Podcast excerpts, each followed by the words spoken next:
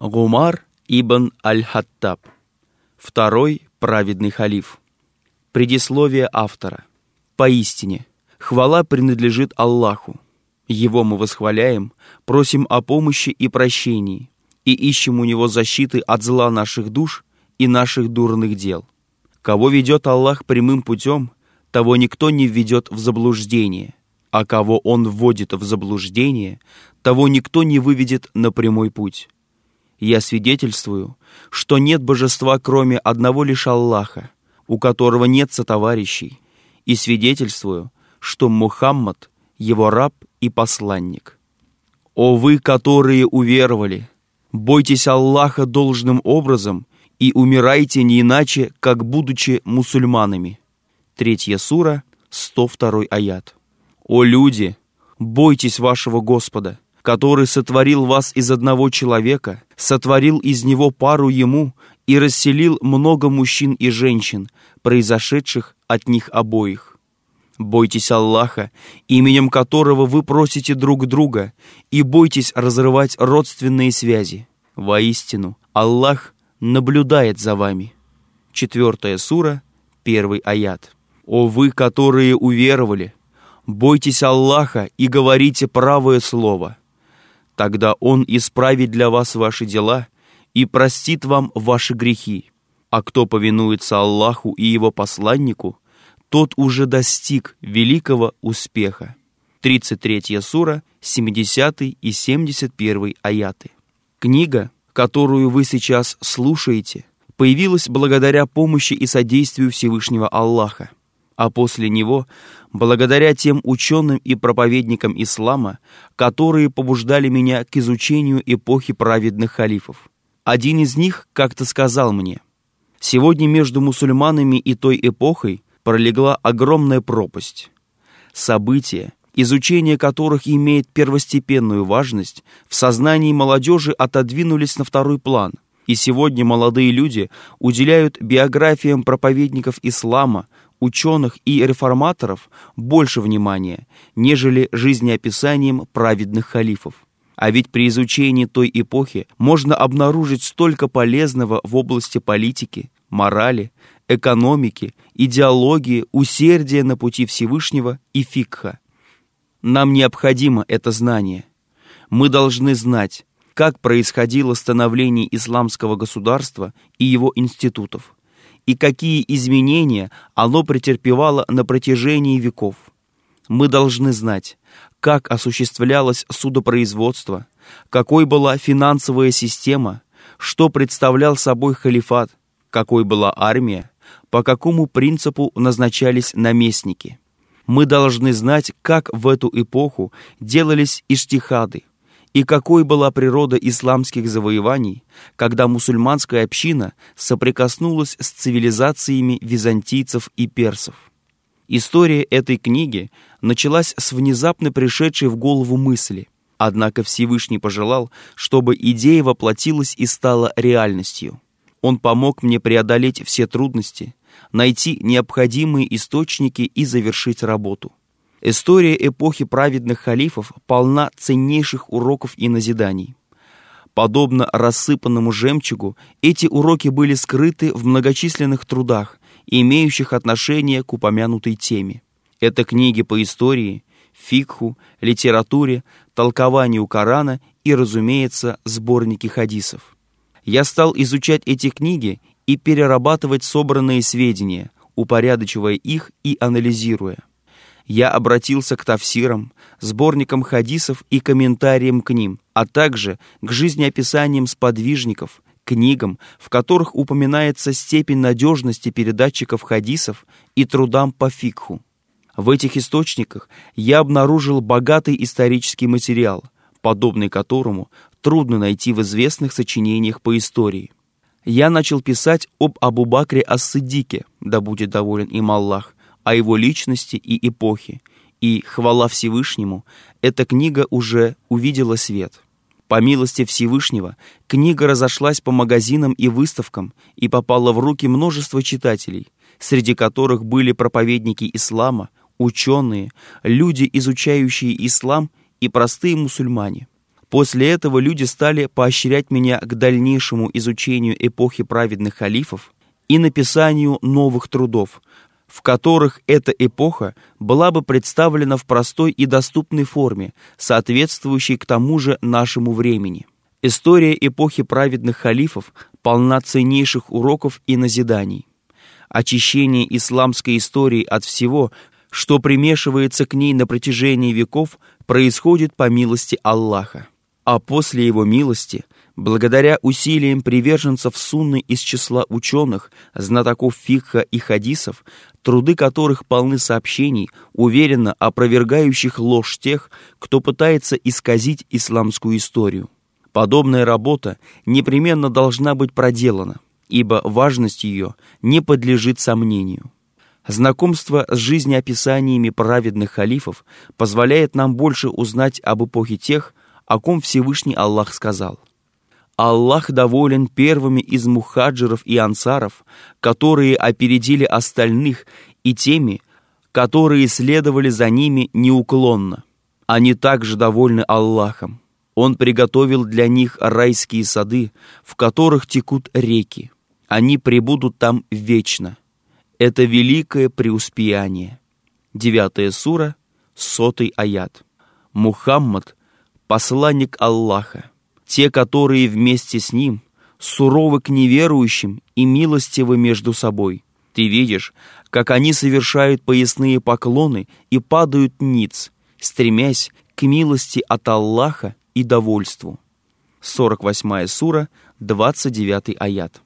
А посланник Аллаха, саллаллаху алейхи вассалям, сказал, «Лучшее поколение моей общины — то, при жизни которого послан я».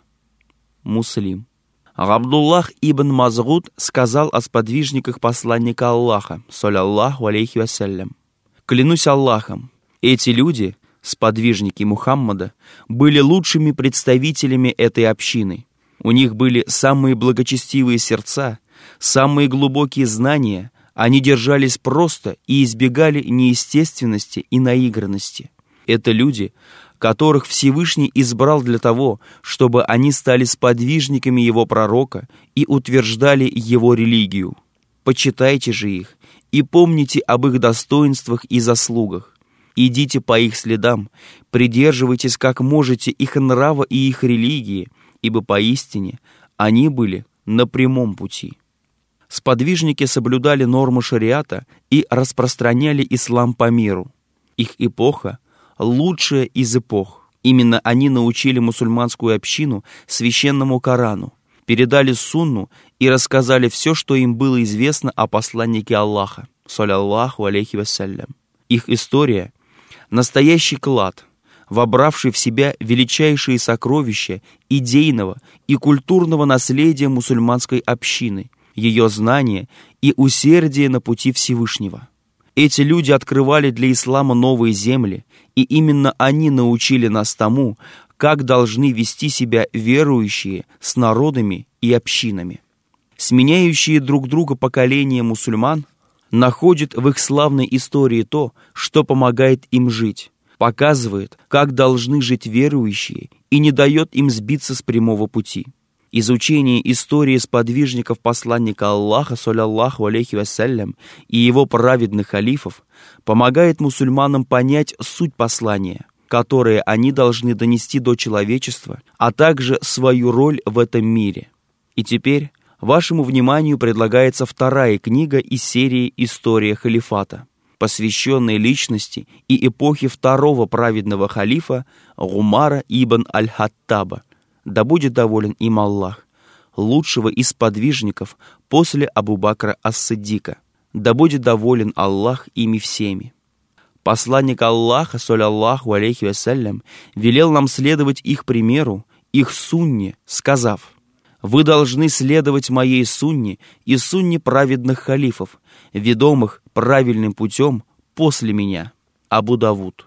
Посланник Аллаха, саллаллаху алейхи вассалям, также сказал – Берите пример с этих двоих, Абу Бакра и Гумара, Термизи. До нас дошло множество хадисов о достоинствах Гумара ибн Аль-Хаттаба, да будет доволен им Аллах. Посланник Аллаха, саллаллаху алейхи вассалям, сказал, Среди живших до вас были люди, вдохновляемые Всевышним, и если в моей общине есть такие, то это Умар. Бухари. Абу Хурайра, да будет доволен им Аллах, сказал, «Я слышал, как посланник Аллаха, саллаллаху алейхи вассалям, сказал, «Однажды во сне я увидел себя у колодца, на краю которого стояла бадья, и я вычерпал столько воды, сколько пожелал Аллах. Потом эту бадью взял Ибн Абу Кухафа и вытащил несколько бадей, однако, делая это, он проявил слабость, за что Аллах простит его.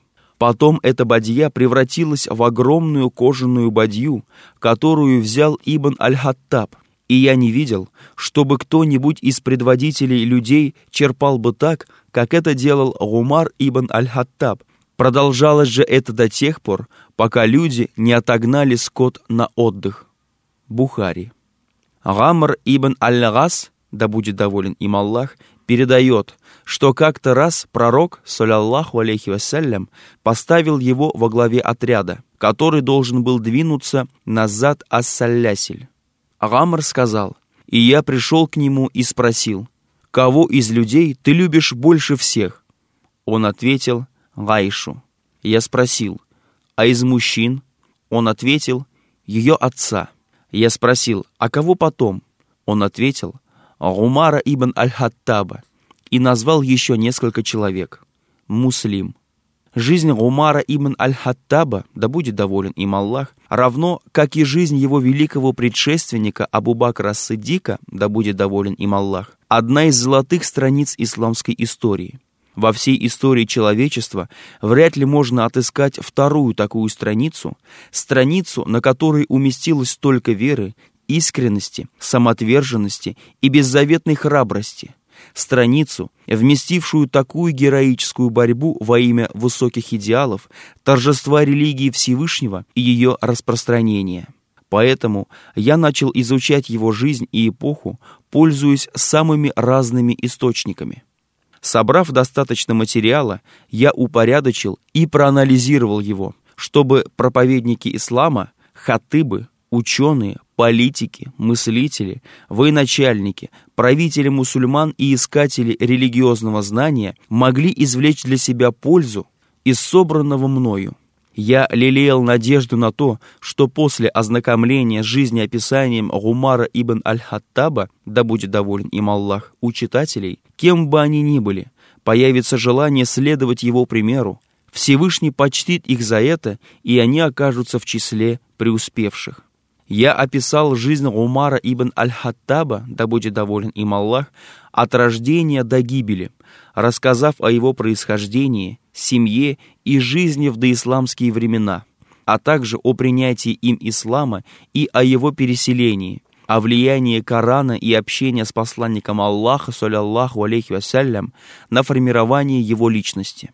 Я описал его участие в военных походах и его общественную жизнь во времена посланника Аллаха, саллаллаху алейхи вассалям, и Абу Бакра ас-Сиддика. Да будет доволен им Аллах. Я привел историю его прихода к власти и разъяснил принципы, которыми он руководствовался в своем правлении. Из первых глав книги вы узнаете о том, какой характер был у Умара – как он относился к членам своей семьи и к членам семьи посланника Аллаха, да благословит его Аллах и приветствует, а также о его привычках, поведении, отношениях с людьми. Вы узнаете о его богобоязненности, честности, ответственности, стремлении к справедливости и заботе о пастве, которые побуждали его не только трудиться, не покладая рук во благо своих единоверцев и всех, кто жил под сенью огромного исламского государства, но и навещать мусульман, заботиться о вдовах и сиротах, наблюдать за торговцами на рынках и ходить по городу по ночам, чтобы знать, что происходит в его владениях. Вы узнаете о том, какое внимание уделял Гумар знанию – он не только заботился о распространении религиозного знания и просвещении мусульман, но и превратил Медину в центр религиозного образования и издания фетв. В эпоху Умара, по его велению, было построено множество мечетей, которые стали центрами исламского призыва и просвещения. Хотя большинство сподвижников жили в Медине, Умар послал некоторых из них в отдаленные области исламского государства, чтобы они обучали людей книге Аллаха и сунне пророка, саллаллаху алейхи вассалям, и отвечали на их вопросы. Вы узнаете о том, как Умар поклонялся Господу, поминал Его, стремился к Его довольству и боялся Его гнева, побуждал к одобряемому шариатам и удерживал от порицаемого, применял установленные шариатом наказания и следил за соблюдением законов Всевышнего в своем государстве.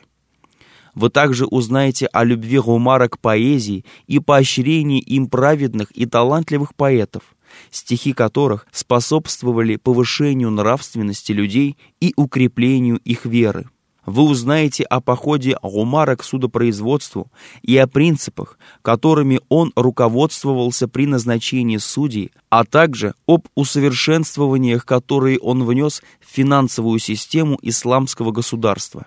Вы узнаете о военных походах, предпринятых по велению Гумара, о славных подвигах мусульман, совершенных с его благословения, и о том, какие земли и области были открыты для ислама в его эпоху.